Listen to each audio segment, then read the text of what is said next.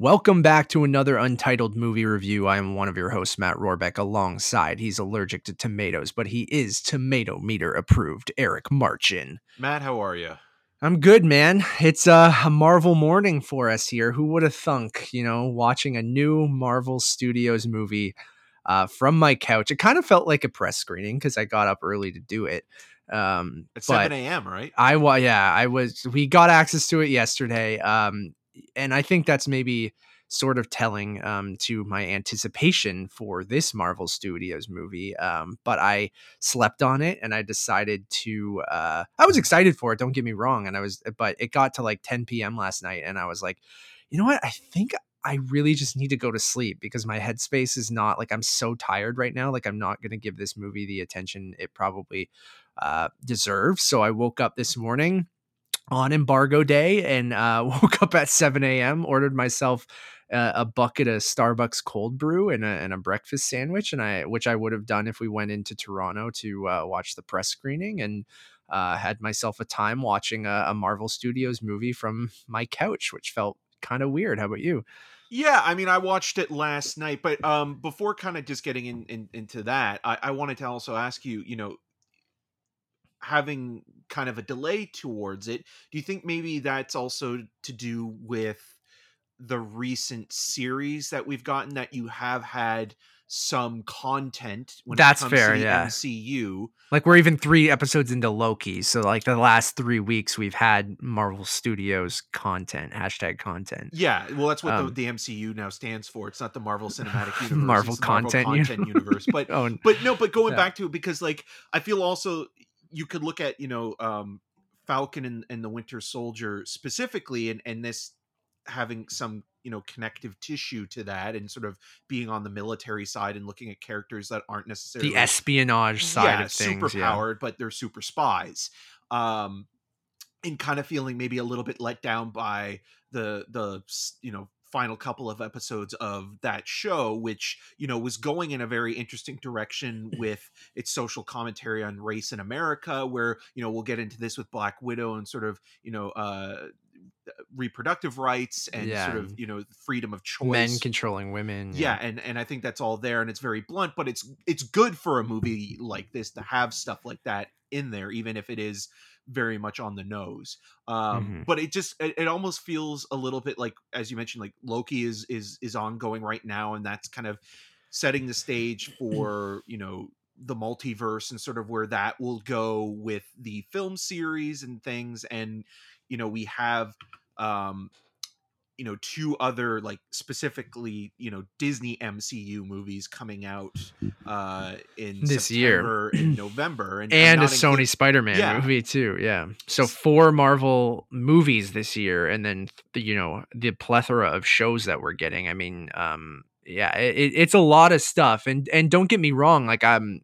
I just uh, we're yeah we're reviewing Cate Shortland's Black Widow today. We'll get into that. You guys know that spoiler free. Just I want to get that off the top. So uh, in case people right at the beginning are worried that we're gonna give anything away, we won't. We might talk spoiler cast later, but right now spoiler free.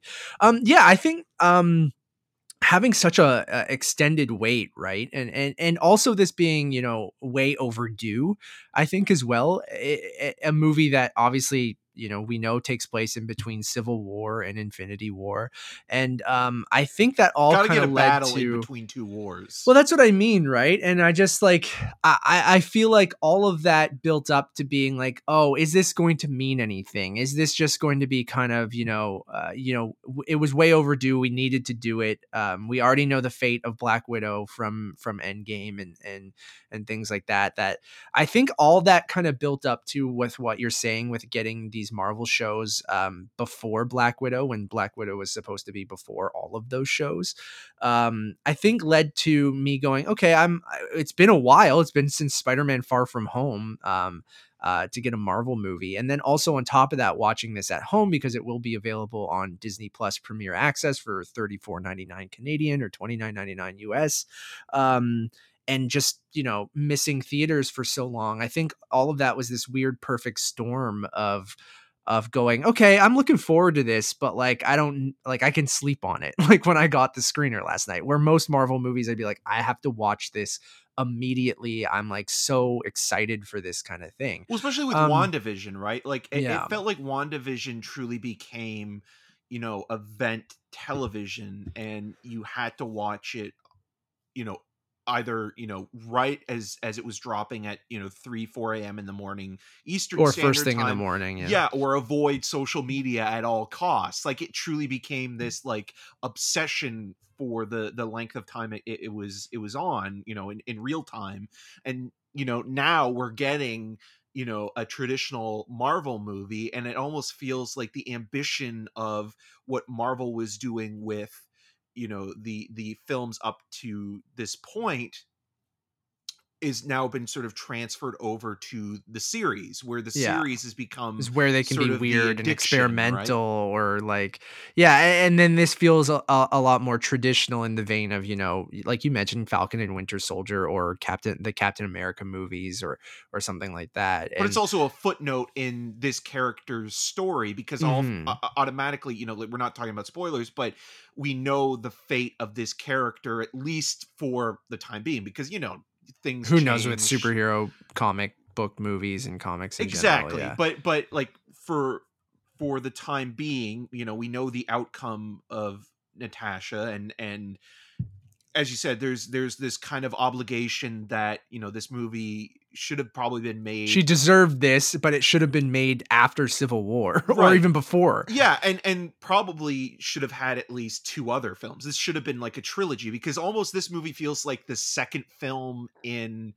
a trilogy, where it's like the connective tissue between one and three where it's like okay we're gonna give you some more filler and exposition you know into this character's backstory which you got a little bit of that in, in age of ultron right yeah. with julie delpy showing up who doesn't yeah he's not in alert, this that's the one thing it's not in which is unfortunate because i, I Yeah. kind of was hoping that um she would be because she was in the news recently talking about you know the before uh films and not being a before four that would be a great uh name for the before fourth movie yeah b4 like the band. Like Uh, f9 just b4 yeah.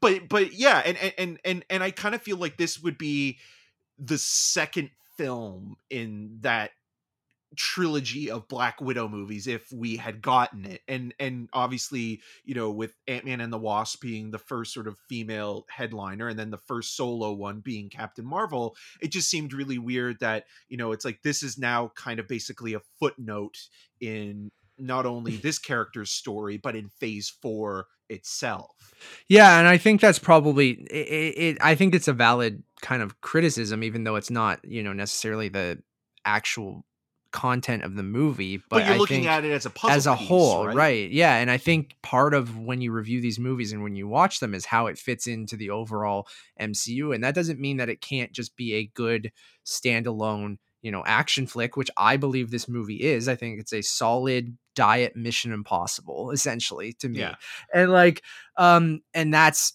i think totally okay but i think that would have even been more okay if it was earlier and then felt like it had a little bit more weight to it or a little bit more meaning to it if it would have come you know if black widow like you said would have had multiple movies in the mcu already or if this would have come before her you know uh, fate in in Endgame, and I think would have even brought more weight to that in Endgame. I mean, I think she was, you know, she was a, a very important piece of the MCU, but it, it just sucked that she never got her due and now she finally is and then even after watching this and we'll get into the nitty gritty but like it it felt like oh that was enjoyable. I mean i like everyone in this. I like you know black widow the character. I like getting more of her story.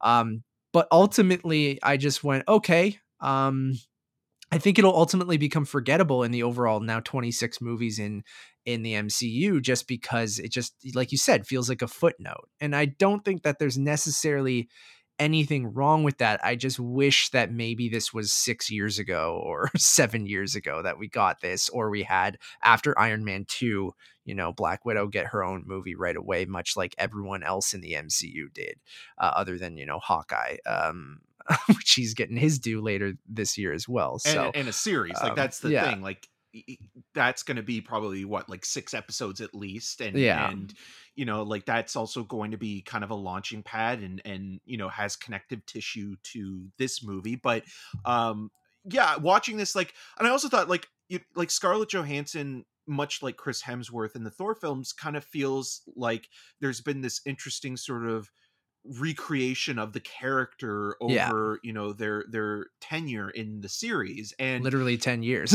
yeah and and i really think that johansson is still very much game for this series and this franchise and like it doesn't feel like a phoned in performance like she feels very present and and she, scarlett johansson's always been a very physical actor when it comes to sort of like action movie roles and like she always kind of seems to be game to do whatever you know the stunt may be or the the action sequence might be and and add a little something to it that you know somebody might decide like oh i'll just let a stunt person or stand in come in and do this kind of stuff and, and like there's a physicality to a performance here that she really really sells but you can also tell you know and especially i'm sure you can even attest to this because you watch these movies more frequently but you look at where she started in iron man 2 to where she is now in this film and it does feel like the character has grown because of the actor in the role sort absolutely yeah. taking authorship over it. Yeah i totally agree with that and that's why it's kind of such a, a, a it's just they kind of paint painted themselves into a corner a little bit with the eh, with the end game thing and i know you needed you know some of that cast um it, it, it's been 10 years like we just mentioned that you know it's time to kind of hang out hang up the boots for some people but i agree with you that johansson feels like you know much like hemsworth that um she does seem like she's game to you know she because there was such a long road of that character kind of finding its own that i feel like it is just almost like thor you know finally in that third movie started to realize what that character should be in this universe and and same with natasha and i think that's why ultimately her death in endgame had weight to it because i feel like if you would have told us when we watched iron man 2 would we have cared if that character you know left in, in such a way um you'd probably be like oh whatever i understand that but um, moving on to this, like I mean, we'll get into it. I'll get over this stuff. So, directed by Cate Shortland, uh, starring Scarlett Johansson, Florence Pugh, David Harbour, William Hurt shows up for a little bit, uh, Ray Winstone uh, as the main villain, and and Rachel Weisz. Um, uh, going to be released on July 9th, like I mentioned, on Disney Plus Premier Access for $35 Canadian, $30 American, and will also be in cinemas uh, as well if they are open in your area. And I think it's definitely worthwhile seeing this in a theater if you can. I'm sure it still looks great on Disney Plus in, in Atmos and uh, and, and Dolby Vision. But uh, again, it, this is purely like a nonstop. You know, it says 200 million dollar action movie. So I feel like that's the the thing when we talk about um, the difference between the Disney Plus shows and the Marvel Studios movies. I was really intrigued by that going in. Is like, okay, we we're on our third Marvel Studios show. Um, I wanted to see how they're going to differentiate from one another of, of being a two and a half hour experience or two hours and 20 minute experience versus a six hour or six hour, five and a half, six hour experience on television. And if you would notice, you know, the budget being used differently, you know, in a condensed thing and and would it feel more of a spectacle other than those other shows and i, I think this movie is like it, it, like i mentioned it it very much to me feels like a uh, a diet mission impossible and i, I don't which mean i like that a that i like that which i don't even mean as a slight i like diet coke i like coke zero so like but you can I tell that fallout specifically Is- has yes, had yeah. influence on in the way that a lot of the story you said you know nonstop action a lot of the exposition the way that it's delivered reminded me of fallout where it's kind of on the go for the most part and there's rarely a moment with the exception of the the prologue and one scene that's been featured in the trailers a lot where you have the quote unquote family sitting down together yeah in the present the present being you know post civil war pre uh Mm-hmm. And- infinity, yeah infinity war Endgame. yeah Yeah.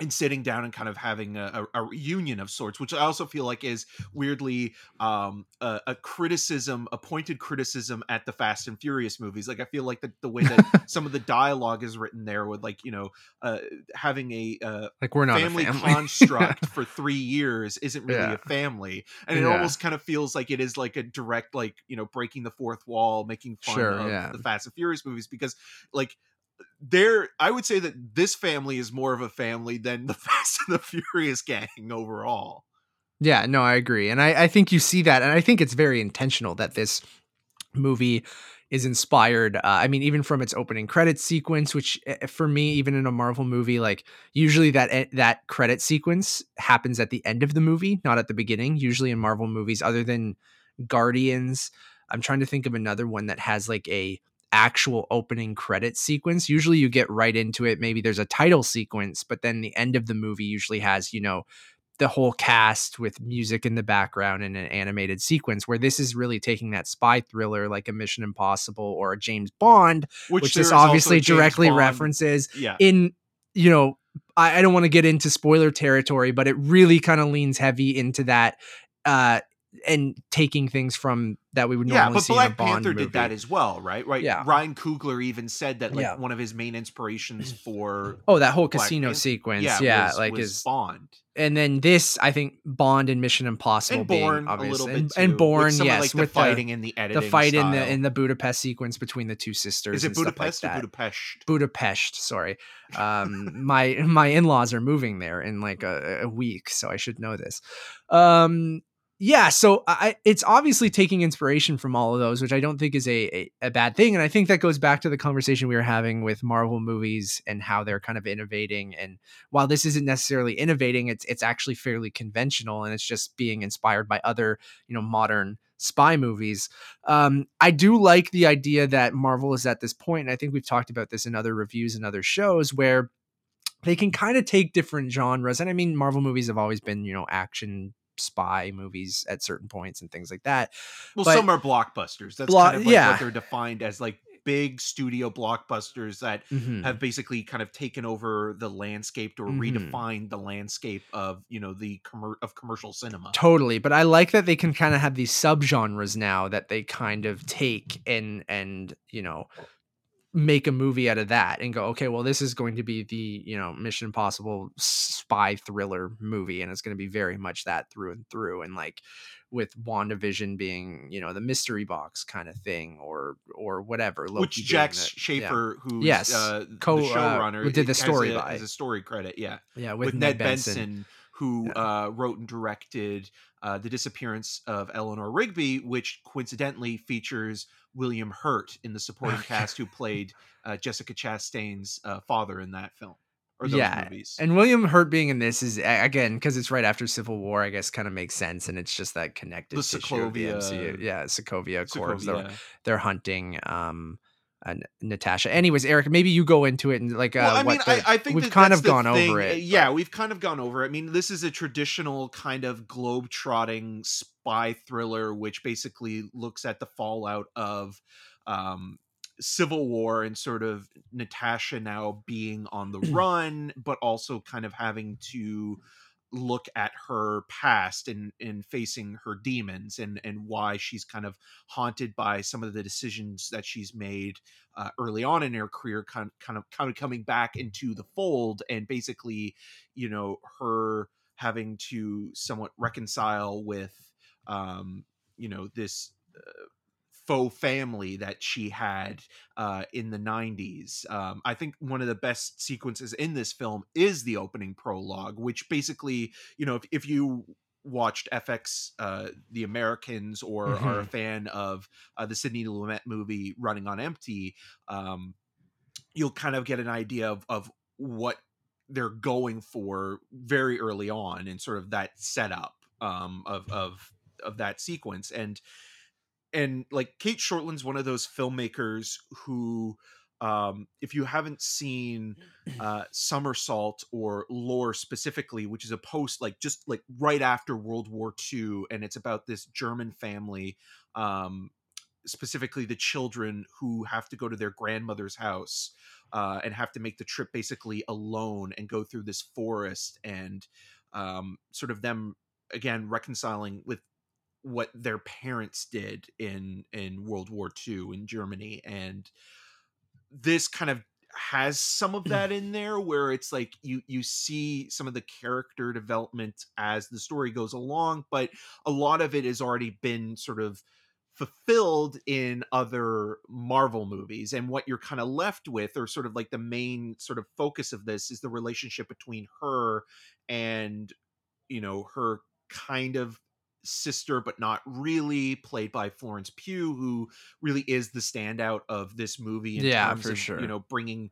uh, a new character into the fold and you know kind of being uh, not only a good foil to Natasha, but also um, you know being a successor in a lot of ways. Yeah. And um I mean going back to uh the Mission Impossible thing too, I, I just quickly I won't What's the same bringing up composer, right? As because well. Lorne Balfe, yeah, um, and Rob Hardy, who was the cinematographer on uh, Fallout, was supposed to do this movie and then dropped out, and now it, it was Gabriel uh, Beristain. But um, I just thought that's funny that they got the composer and they were trying to get the cinematographer from Fallout, and then you see a lot of that in this movie. But I will move away from the Mission Impossible uh, comparisons, but. Um, getting back into it, yeah, I totally agree with you with Florence Pugh. Um, I thought uh, Yelena um, being a perfect almost you know that's what this movie essentially is made for right? It's a when, launching when we talk about when we talk about you know why did this come so late or why it feels weird and insignificant that it's coming after endgame and and takes place after civil war like this movie is florence it's so it's very much scarlett johansson's movie but it is a passing of the literal baton um personally how I feel to Florence Pugh as as Yelena, and I feel like it, it was a it's a wonderful introduction to that character, uh, a character that is very similar but has a, a very similar background. Um, but I really found her charismatic, and I could probably do without the Russian accent, which I know you always brought up. Scarlett Johansson had one in Iron Man 2. She does not. It's probably Um, like the Mandela it's like- effect. yeah, like, oh, yeah, I'm totally. Where like she, maybe it's that one scene in in- Avengers. yeah, there's maybe a scene where she did have a, a, a Russian accent. I or don't maybe I'm thinking wrong, of and- Elizabeth Olsen more so than Yes, anything else, and- where like but- that accent did not work.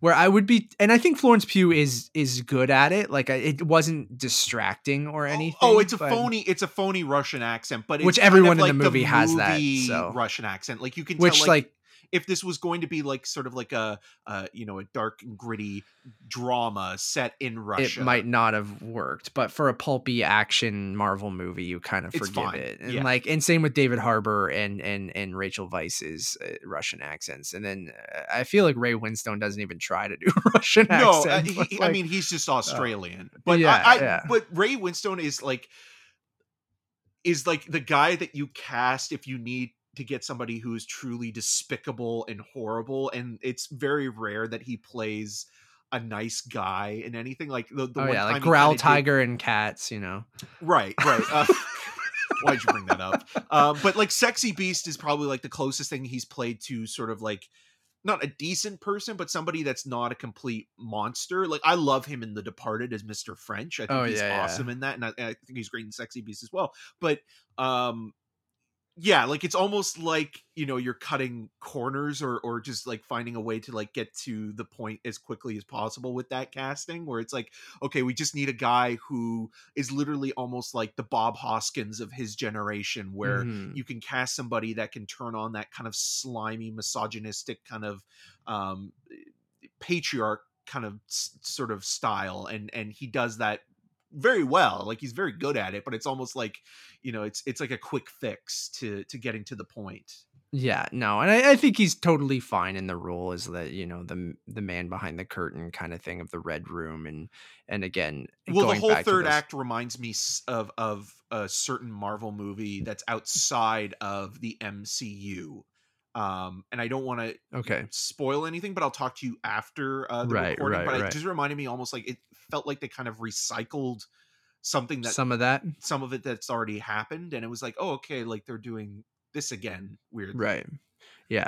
Um, thought he was fine. Um, but yeah, Florence Pugh, I thought um, in the action sequences, her chemistry with Scarlett Johansson, I thought was wonderful. Like some of the funniest moments in the movie, I think, come between uh, those two characters, which is, I mean, what we come to expect in a Marvel movie now of like, yes, it will be an action movie. Yes, it'll be, you know, this one being at least somewhat grounded, but like you know that there'll be some comedy in there. And I liked that meta joke and, and talking about the character growing of Black Widow, right? Like I think, you know, the joke about her posing when she falls at it, like or does flips and always has to do this superhero pose. I think that's a fun meta joke to poke fun at the origins of that character when she first came into the MCU. It's very much the Iron Man 2 Black Widow is very different than the Endgame Black Widow. And I think, you know, Yelena and and Natasha in this movie, there's a good chemistry between them and they poke fun at that character and, and the origins of that character and her being this superhero, I think, uh, in a, in a really fun kind of way that is also winking at the audience going like, you know, we, we understand how this character started and, and where she's come from. So I don't know. I liked I liked them together a lot. Yeah, I agree with that. I I, I think that uh, their their on screen chemistry together feels like a you know big and little sister kind of chemistry that uh, that kind of works, and um, it does have the closest thing to emotion where you know especially for florence pugh in one scene where she sells it quite well and and sort of you know talking about like how you know as a child like it meant something to her emotionally and and i think that that works and again you know the commentary here is important and right, sort of yeah. the idea of, of you know this russian patriarch and patriarchs in general or you know the government having a say or control over um, the destinies of women and and you know the female body and sort of like looking into that in a very sort of overt manner but still at least addressing it in totally yeah. a marvel movie which i think is a really good step in, in in the right direction you know? It doesn't have to be perfection but there is progress there. Yeah which they alluded to in her history in the other movies right? But it was just kind of you know touched upon where again i agree with you that it is very blunt it is um you know even uncomfortable when they talk about it but um and i think that's just uh again be taking this long to have you know this is only what the second female led Marvel movie after Solo, Captain Marvel, yeah. right? So yeah. Solo. So uh, Ant Man and the Wasp was the first one. Sure, and yeah. then Captain Marvel was the second, but that was the first solo movie. And then to tackle subjects like this in that movie, in this movie, I think is very important. And I agree with you that maybe it's overt, it's very blunt, but I think in a Marvel movie, that's kind of what you need to do if you're gonna like they're talk about these things and I, am totally uh, with you that that's important to note that they kind of went head on on that and and and discuss that. Well, I will a bit of morbid humor with it as oh, well. totally. And that Florence one sequence in the of, helicopter, right? Yeah, and yeah. it's and it's almost like a passing joke, but it kind of it feels like the strongest kind of pointed barb at again sort of it's an uncomfortable like if you are laughing yes right, exactly built yeah. on controlling every aspect of a woman's body and mind and and sort of you know basically you know there's no chance of of creating your own uh choices and having your own you know rights and i think that's the right way to approach it in this right. um if i was going to uh, criticize anything in the movie i'd say like taskmaster was pretty disappointing as a villain like if you're because i think a villain is super important in in marvel movies and they haven't always nailed it. But I think this goes back to um, kind of the days of being an unmemorable kind of nothing sort of villain. Like well, Taskmaster's really not sort of the villain. Like like yeah. I, I, would say Ray Winstone is, is the, villain the, villain of the piece, yeah. and, and, that's and and Taskmaster's more of the hench uh, sort of men ca- kind of character yeah. where like you get the idea of okay like you know there's always somebody behind this thing that's really right. pulling the strings and you know they they they don't hide that it's in the opening mm. prologue so it's not a spoiler like in but in the trailers they are kind of trying to sort right. of hide that right yeah I and guess, i i, I feel like task it a little bit well that's what i mean but like in a marvel movie you want the costume kind of villain not you want but i mean I'm totally fine with it being, you know, the man behind the curtain kind of thing, and Taskmaster is just the the person that they sent out to, you know, do the dirty work. But the idea of Taskmaster, I think, is really cool. Of a villain that has studied and analyzed the Avengers and every hero to perfection, where they can mimic And their mirror. fighting styles and word mirror, yeah, mirror their fighting styles. So at times, like you go, oh, but I think all the coolest moments with Taskmaster are in the trailer where you see uh, uh, them um, kind of mimicking Black Panther at a point, Hawkeye at a point, Captain America at a point, uh, obviously Natasha at a point. Um, and I think that's such an awesome, cool idea. I just don't think the movie does a great job of kind of showcasing that. Like Taskmaster has a few sequences. We've seen some of them in the trailer. There's obviously more of it in the movie, but each sequence I never really kind of went, oh shit, that's what they're doing in that moment. And I was like, oh, this is like obviously with the shield and Captain America, uh, with Black Panther and the nails and kind of stuff like that. But like, I wanted to almost see like a distinct fighting style from each thing, a Spider Man moment, a whatever moment. And like, I feel like Taskmaster had the potential to be really, really cool and that kind of just missed the mark in the movie and i just felt like yeah ray winstone and and is is again the head of the red room it's he is the ultimate baddie You have in to the wanting to say red rum.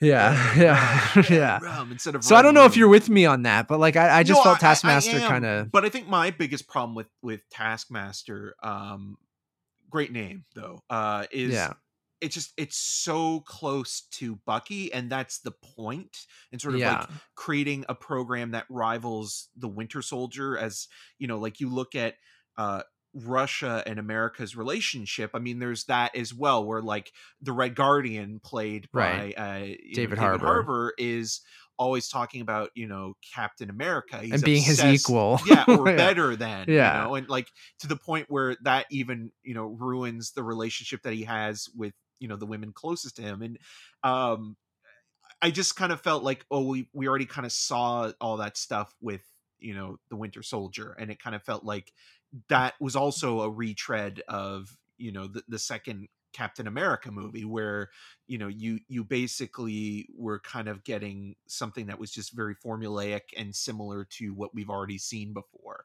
yeah taskmaster's kind of cool looking in that kind of like almost like you could put that character in like a purge movie um Yeah, you know, sure, with the yeah. mask and things like that but sell an action figure yeah, yeah, ex- and that's what it is. That's ultimately what it is. It's like if I were like eight or nine years old and I saw that the as an- sword like and a the Toys R Us yeah yeah as an action figure, I'd be like, I'm buying that. Like that, Yeah. like like mom buy that for me. Uh, but but but now I'm just kind of like in terms of character development and overall sort of like they try to in the give them a, a emotional weight as well and i just i think that kind of i don't know it just didn't work yeah, either without I mean, getting like, into it but yeah, there's stuff in it kind of almost feels like okay, like well, you know, maybe they'll leave things open for you know future movies or series or something like that or go back to it. But it also feels like it is also kind of like partly like winking at the camera with casting, um, specifically with with a reference that's already come before.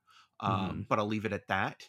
Um, but i- i- it's it, it's just one of those things where it's like overall you know taskmaster is nowhere near as interesting as like you know the phantasm you know in batman sure in- yeah in the mask of the phantasm like something like that where like the character and the story both kind of are essential to what's going on where you could You could take- yeah, that's what I mean, and you- have any it, it wouldn't change anything. Like even the fight sequences aren't even that exciting. Like i felt like yelena's fight sequence in the house the Bourne kind of sequence that we're talking about is more interesting than anything with taskmaster. Are you like, talking I- about when when um uh natasha first goes to the safe to- house in, yeah in, in budapest, Yeah, yeah yeah. yeah like like the, the first time you're introduced to taskmaster i i- it's in norway and there's a scene it's a scene on a bridge and you're kind of thinking like you've already watched you know a couple action sequences before that and you're kind of numb to it by that point you know? Like because the action is just nonstop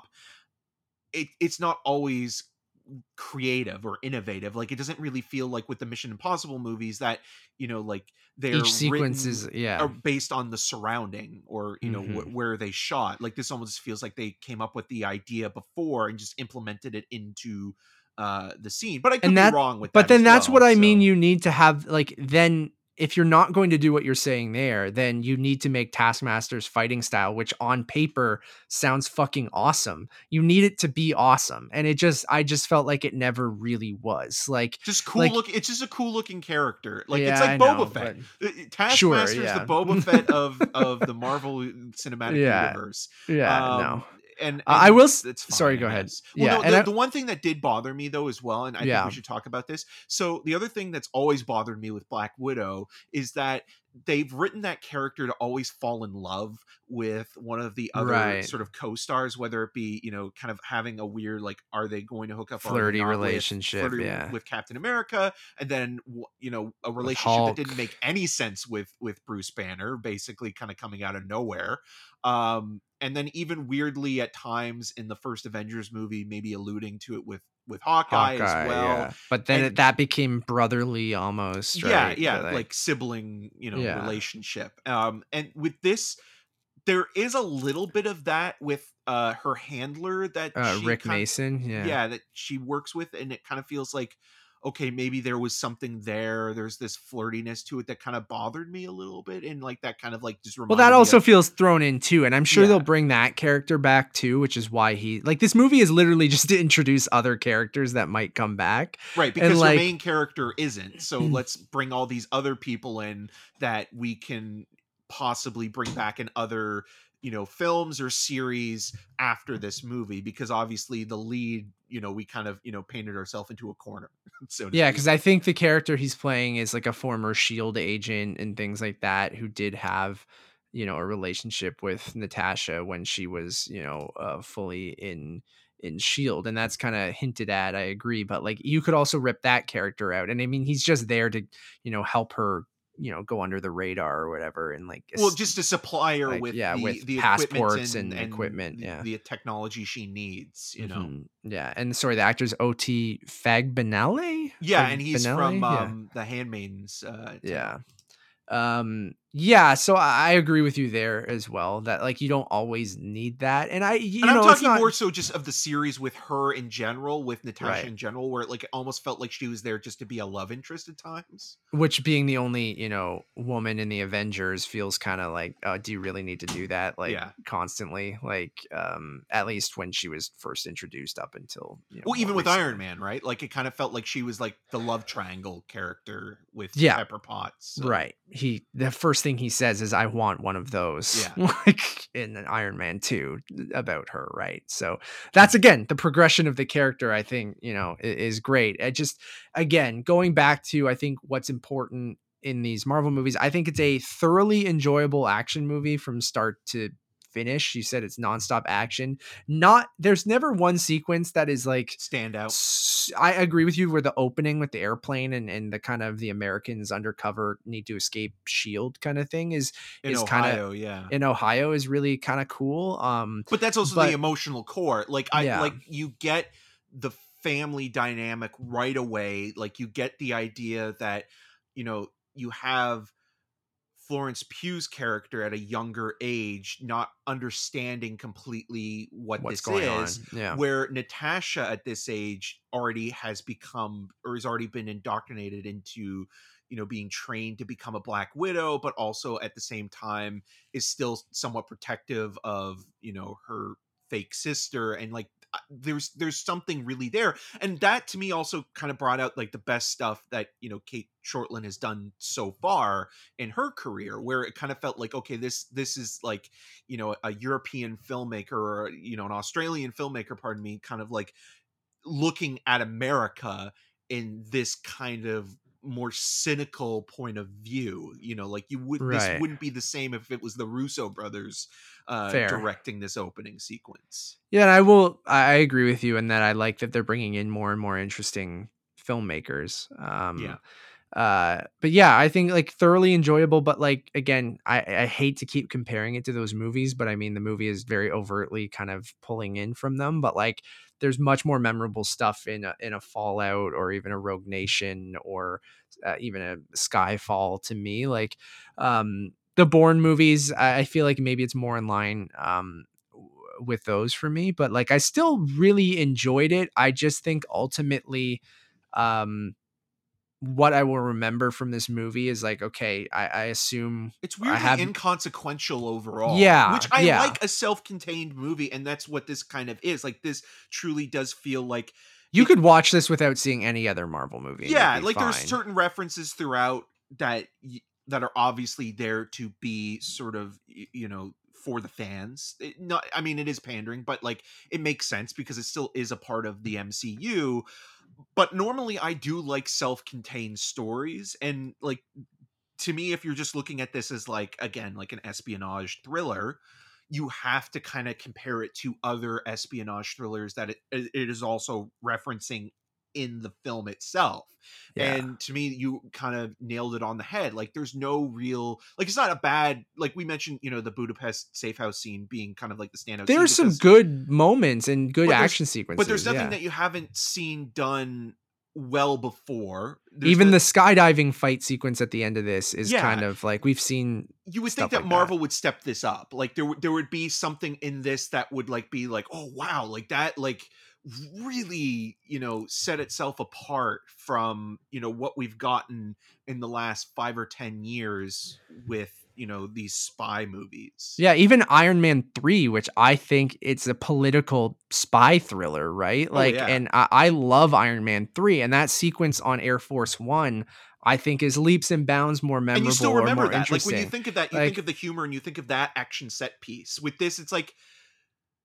yeah, they had a tank at one point, you know, yeah. driving through Budapest. the thing was falling from the sky and they jumped out and they fought in the sky or there's like again like there's moments but i think ultimately you know because i do I, we don't know this but you you believe florence pugh's going to stick around. So like um and maybe other characters as well like that's what i think we'll remember. We'll go oh they were introduced in that in black widow. Like yeah, like but 10 then you'll years down get the them line. confused with other movies Yeah. because then you'll be like, oh, wait, was there like a Craft scene in Black Widow, or am I still or is that thinking winter about soldier, Winter Soldier, yeah or the first Avengers movie? Like, yeah this movie will kind of bleed together with some of the other MCU films that are kind of on that same level where you just will forget like which movie it was a part of. Yeah and i don't it, again if you're a fan of these movies which you guys listening satisfying. you know that I'm a huge MCU person. I do an MCU re- rewatch every week. I, you know, religiously wake up in the mornings to watch the shows now. We talk for almost an hour on Marvel reviews and we I would want to do spoiler cast. So you know I'm a huge fan. So like I was satisfied. I don't know, I'm not over the moon about it. I Um, wanted it to I be think- more though. I think I Yeah. wanted this to be a great send off for Scarlett mm. Johansson, and ultimately I found it to be adequate. and I agree with that. And I feel like if this would have maybe come out, as well. yeah, if this would have maybe come out six years ago, I think maybe you know I'd feel probably pretty much the same, but I feel like it would have made more sense then, um, like in the overall bigger picture of things. But even with something like Falcon and the Winter Soldier, which ultimately the last couple episodes are disappointing, to me is more memorable because of John Walker and because of like Anthony Mackie becoming Captain America and like the lasting implications of what that show will be while still has maybe it doesn't have the big set pieces that this movie does but like i kind of put them in the same like if we're gonna uh, i'm gonna give the movie a three and a half. I still really liked it um but i wasn't over the moon about it. What about you? I'm gonna give it a three. I, I also think that if maybe Black Widow was released either later or before, or, or Falcon and the Winter Soldier was released a little later and before, because they do cover kind of similar, Similar, ground in a lot of like there's their aesthetic, their style choices, sort of again. and originally this was supposed to be before it and there's Yeah, a big thing I think if there was some time between it, I would have given it a higher rating, or at least wouldn't have felt completely burnt out. But having spent, you know, not too long ago, a couple months ago, having you know watched six episodes of Falcon and the Winter Soldier, I kind of got my fill of of the the spy thriller MCU set stuff. Where like I think Yeah. like if if Black Widow had opened like say you know uh, later this year or early next year maybe there would have just given me a little bit more time More to time. like just And then I- appreciate it more. and I'd be interested if I saw it before. How would I have felt about like would I have felt even more negative on those last couple episodes of of Falcon and the Winter Soldier Right. if I saw it before? And I mean, uh, again, and it kind of recontextualizes some things in that show too, which I think is really interesting as well. So like, uh, I again I, i'm i'm fascinated of if a moment in that show would have played differently if we would have saw this movie first and if if a sequence in this movie would have been more like holy shit what the hell is this like um rather than just being like oh cool like Right. you know what i'm talking about I know right talking yeah about, like yeah. the post credit sequence like we're not going to tell you guys what it is but like there i feel like it loses its muster a little bit now that this got delayed and um it's still cool i'm still intrigued by it um but ultimately um i think covid pushing these things around you can see that what you said puzzle piece It it's well, it now shows you like- continuity is important. yeah and and and where you put the these order, movies yeah. yeah. And i feel like you know i could see why they looked at them and go okay well it's not going to play the exact same but it'll still work so we can delay this and put this out early to make sure that we have hashtag content for people to watch. But like um it, to me that kind of goes uh i wonder if i would have like you said felt differently if this movie was five years ago if it was two years ago if it was last year before all the mcu shows. Like it's just interesting when uh how that can change your perception of a movie. So I ultimately really liked it. And then lastly, Eric, before we go, um, just your MCU, like where do you think you would put this? I don't you might have Oh, I've ranked already done it. So I've done it too. Let and I've just up on I have my list private. My list is private right now because the embargo isn't uh, over yet, but it will be in half an hour. But I have it. Do you want me to kick it off or what? Yeah, sure. because our. I'm sure our rankings are very different, but Yeah. like I have it right under the first Captain America movie and right above Doctor Strange. interesting. okay, um, so you want okay. Because, but I almost here's the thing: my thinking, I could be persuaded to put it above Iron Man two, but below Doctor Strange. But like, I really just Ant Man and the Doctor Strange movies just don't do much for me. And I I've liked Natasha as a character more, and I do feel like the action sequence sequences in this to me uh I, I like and and Florence Pugh and more memorable characters to me than in the Doctor Strange movies. So I have it at number 18. So 18 out of 26. Um uh right under Captain America the First Avenger and right above Doctor Strange, which is then right below Falcon and the Winter Soldier. So I'm saying I enjoyed Falcon and the Winter Soldier slightly more than this. That's All right, so saying. I have mine at number. Uh, I have Black Widow at uh, uh, okay. on my list, uh, which is um, Captain America: The First Avenger is before it at fourteen. Yeah. And then afterwards, at number sixteen, is the Falcon and the Winter Soldier. And then Okay, Doctor so we're around the Strange- same And then Doctor. Strange is thirteen. Doctor Strange is the movie where like I'm actually itching to rewatch it, but I want to Yeah. watch it closer to to Multiverse of to mul- Madness. yeah. yeah. um but I love the horror genre, so I think I was more maybe the first time around just like disappointed that it wasn't more fun.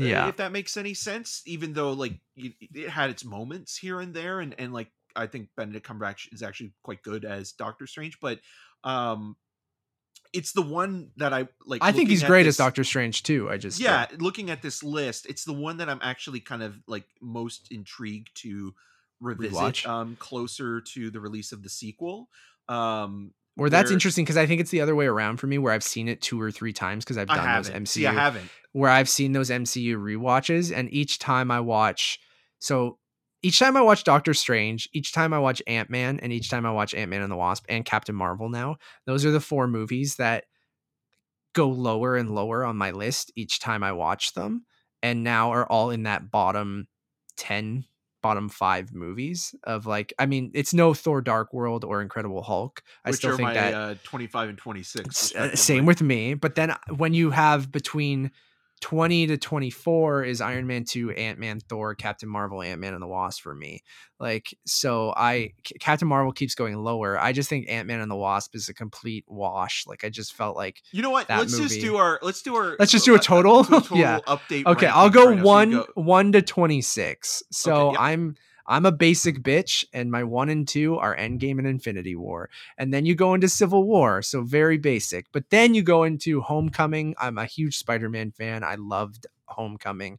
Then you go into Ragnarok for me, which is I just think completely reinvents that character and is exactly what Thor needs to be in the MCU. Then you go into WandaVision for me, so you know how much I loved WandaVision. Like so I what really number thought are we at they now with WandaVision? six. Sorry, so I'll say uh, four Spider-Man: Homecoming, five Ragnarok, six is WandaVision. Then you go into Black Panther at seven, which the more I watch that movie, the better and better it gets. Then you go to Iron Man 3, which I know me and you have it way higher than most people do on our lists. I have it at number eight. Then I have the first Iron Man. I'm just super nostalgic for that movie. I think it completely crushes it when you're kicking off this universe at number nine. Then you have Winter Soldier at 10 for me, uh, Guardians 2 at 11, Guardians 1 at 12, Far From Home at 13. This is a shocker. Age of Ultron at 14. It goes up every time I watch it, uh, especially after WandaVision now. I felt like I enjoyed it way more and I actually really love James Spader as Ultron. So that's a movie that I've kind of grown into actually thoroughly enjoying. Did WandaVision Um, help though at all with It that? d- uh, definitely did. Yeah. It actually 100% did. Um, uh, Avengers at 15, uh, Falcon and the Winter Soldier at 16, uh, 17, Captain America, the First Avenger, 18, you have Black Widow, 19, Doctor Strange, 20, Iron Man 2, 21, Ant Man, 22, Thor, 23, Captain Marvel, 24, Ant Man and the Wasp, 25, Thor, the Dark World, and 26, The Incredible Hulk. So just to talk about the last bit there. I kind of already went over it, but um, Doctor Strange I liked as an intro. I love Benedict Cumberbatch as Doctor Strange, but I didn't love Dormammu or even Mads Mikkelsen. Um, I kind find of is felt kind wasted. of wasted. Um, Iron Man 2, I think, kind of gets a bad rap, even though it's still in that lower tier of Marvel movies. Um, like, I think Mickey Rourke is more memorable than, you know, some of the other villains we've talked about, even maybe not in a good way, but well, like, cockatoo um, is, is memorable. I want my bird. Um, talking about Russian accents. There you go. Um, and then Ant Man. I love Paul Rudd, but both Ant Man movies just don't do. I just don't care about that character very much, or like well, his powers, Ant-Man and like disappointing just in the fact that like that could have been an Edgar Wright movie. you know? that's also true. But I just feel like with both Ant Man movies, like yes, uh, the quantum realm has become more important post Endgame, and I think will be. And I'll be curious. I think Ant Man has the potential, Eric, to be like Thor, where the third movie is the one that finally gets me right where you bring in jonathan majors as as kang the conqueror it feels like he's going to be super important to the mcu you're going to be dealing with time stuff which we're seeing a little bit in loki right now um, will Kang be introduced in that show? Like I think Quantumania, although it is Peyton Reed again, which is my all three of who's them, like all three of them, has where- been directed by a different filmmaker each time. and then Taika is the guy who I feel like elevated that to be, you know, what Thor is now. yeah, well, forward, and also Taika right? Waititi is a much better filmmaker than Peyton. I Reed, agree, Like in terms yeah. of like, I mean, nothing against Peyton Reed. He's just a journeyman director, and that's fine. But like, Uh, he's directed all three, so you're kind of gonna get like a you know pretty middle of the road action yeah, adventure movie. exactly. And then the two Thor movies. The first one is actually, um, you know, I, I've come around on it. It's not an awful movie. I just, I, I'm kind of, yeah, are, yeah. There's some not so great stuff there. I like all the stuff on Asgard in the first movie. I don't like the stuff on Earth. I See, I don't mind the- the stuff on Earth more Um, than the stuff on Asgard because the stuff on Earth just kind of feels like a fun fish out of water. Yeah. I, I don't get me wrong. I love I'm Natalie not a fan of the Portman. Dutch angles. the introduction of Loki and and you know I I I I think there's some good stuff in there. Captain Marvel's the one that kind of bottomed out for me. Um, the more I watch it, where I just feel like they completely wasted the '90s setting. I feel like Brie Larson, uh, you know, I think she could be great as that character. I just think it was really rough around the edges in that movie, and um, the lighting is really awful in Captain Marvel, like really bad Yeah, uh, to the point where it's distracting. Um, and I just think all the stuff at the beginning, opposite of Thor, where I feel like all the space stuff for me doesn't work at all. And when she's on Earth, it gets a little bit better, but I also feel like they wasted the 90s thing and ends up just kind of being kind of nothing to me. And I'll me- remember, okay, that was the movie where they introduced, you know, um, uh, Monica Rambeau and things like that. Like I'm just I don't know. Like doesn't Jude Law doesn't was it Jude Law? Is that who I'm thinking Yeah. of? Yeah. See, there Yeah, you go. Jude like, Law- well, Jude and- Law and doesn't do much for me, and, supposed to be that role was Keanu Reeves, which kind of makes Yeah. sense because of like the Matrix stuff. And right, that would have been more interesting to me, Keanu Reeves. Like I have nothing against Jude Law either, but like I just don't think he worked there. And Well, like then, Mads Mikkelsen, um, he kind of feels wasted. Yeah. So, anyways, that's my explanation of my bottom tier Marvel. But that being said, everyone, I think I enjoy, at least enjoyed, like, didn't hate anything above Thor the Dark World. So 24 and up, at least even Ant Man and the Wasp and Captain Marvel and Thor, like Iron Man 2, all, all kind of that bottom tier, I still left the theater going, that was that was good. Or even when I rewatch them, there's none that I go, do I want to skip?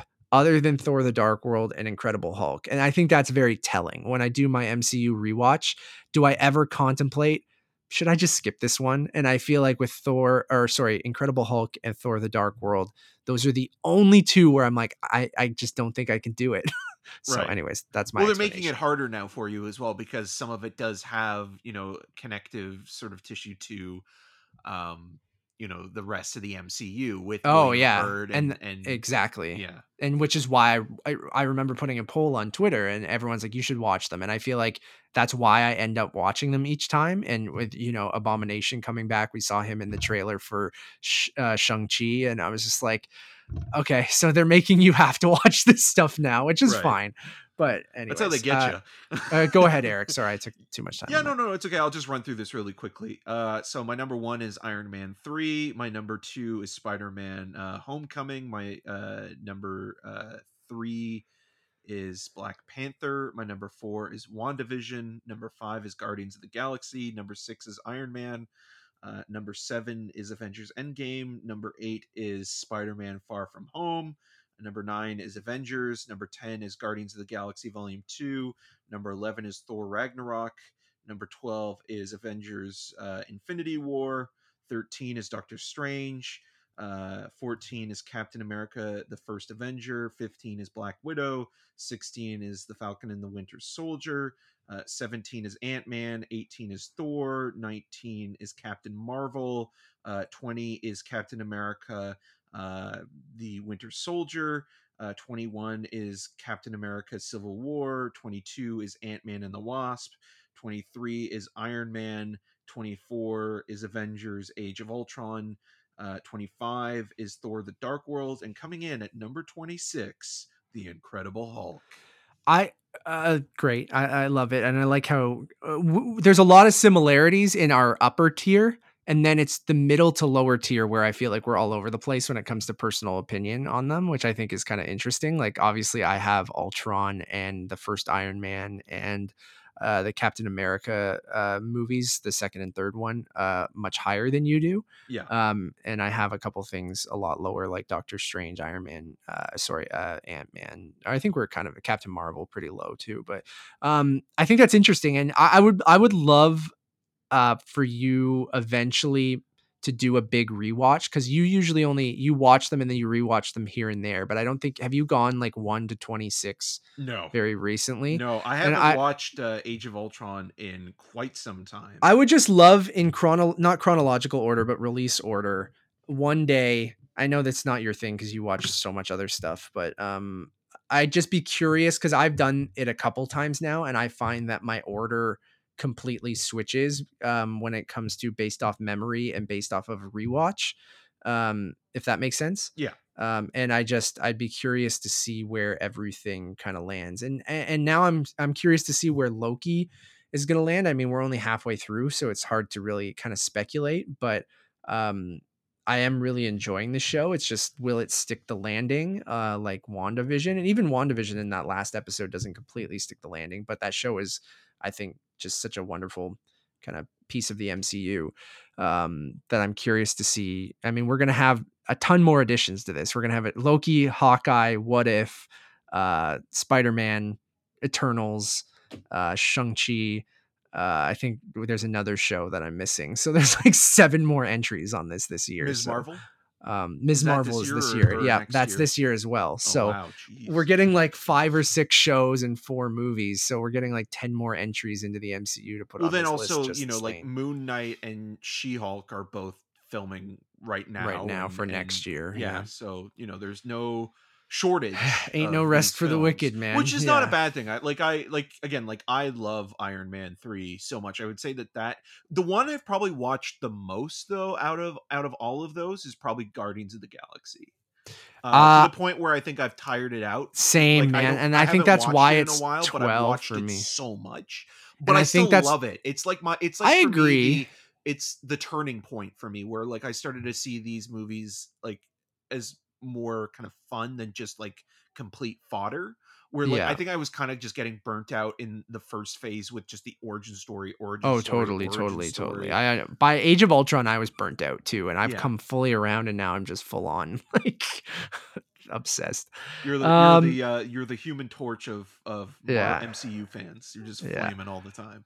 Um, thank you all for listening for this very kind of in-depth, you know, MCU and Black Widow review. You We can tell that um, minutes. Uh, you know, I'm a passionate guy when it comes to this stuff. So, um, thank you all for listening. It was a 3.5 from me, a three from Eric. Um, excited to you know talk more MCU with all those shows and, and movies that uh, we talked about. We'll review, um, you know, each TV show probably the first couple episodes, and then talk about it on the regular show on a week to week basis, and then maybe do spoiler casts. We'll try to uh, maybe do a spoiler cast for Black Widow. I don't know if we need to on this one, but um but maybe can go even more in depth so um but thank you all for listening. If you guys like this we have a lot of other reviews we would love for you guys to check out. We just finished uh the tribeca film festival so if you guys want to go back and look at our reviews for roadrunner a film about anthony bourdain uh, False Positive, uh, The Novice, uh, Wolfgang, Werewolves Within, uh, 12 Mighty Orphans, Fatherhood,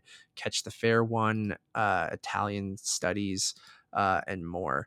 Um, sorry, not Fatherhood isn't Tribeca. I was just reading it reviews. Um, uh, Kevin Hart wishes it was. uh, other reviews that we have up that aren't Tribeca, you guys can check out. Um, uh, Fatherhood, as I just mentioned, uh, another Disney movie, uh, Luca, which is now streaming on Disney Plus as well. And we'll have a review for Fear Street Part One. 1994 coming this week uh, as well. So uh, keep an eye out for that. And we'll have, I guess, a review per week for the film's uh, Fear Street trilogy. So that'll be kind of fun. Oh yeah. Um, all right. Uh, if you guys, uh, we would love it if you guys checked out our Letterboxd HQ at Untitled Podcast, where we have all of our social links, all of our reviews. We'll put up our MCU lists, which I just talked about, um, as well as um, all of our ratings and you know links to our personal profiles, all that kind of jazz. Uh, Untitled underscore cast on all those other social medias. Uh, please drop us a review if you would be so kind. It really helps us out. Um, and as always, you can find more of my work around the internet, but mostly at untitledmoviepodcast.com. And you can follow me on all those social medias at Matt Rohrbeck. And I'm Eric Marchin. You can find more of my video reviews at rogerstv.com slash cinemascene and on the social medias at E EM6211. Until next time. Bye bye, Miss American Pie. Drove Well, the Chevy, to, the levee, but the levee was dry. And good old boys are sing, drinking whiskey, whiskey and and wine. singing this will be the day that I die. Bye, everyone.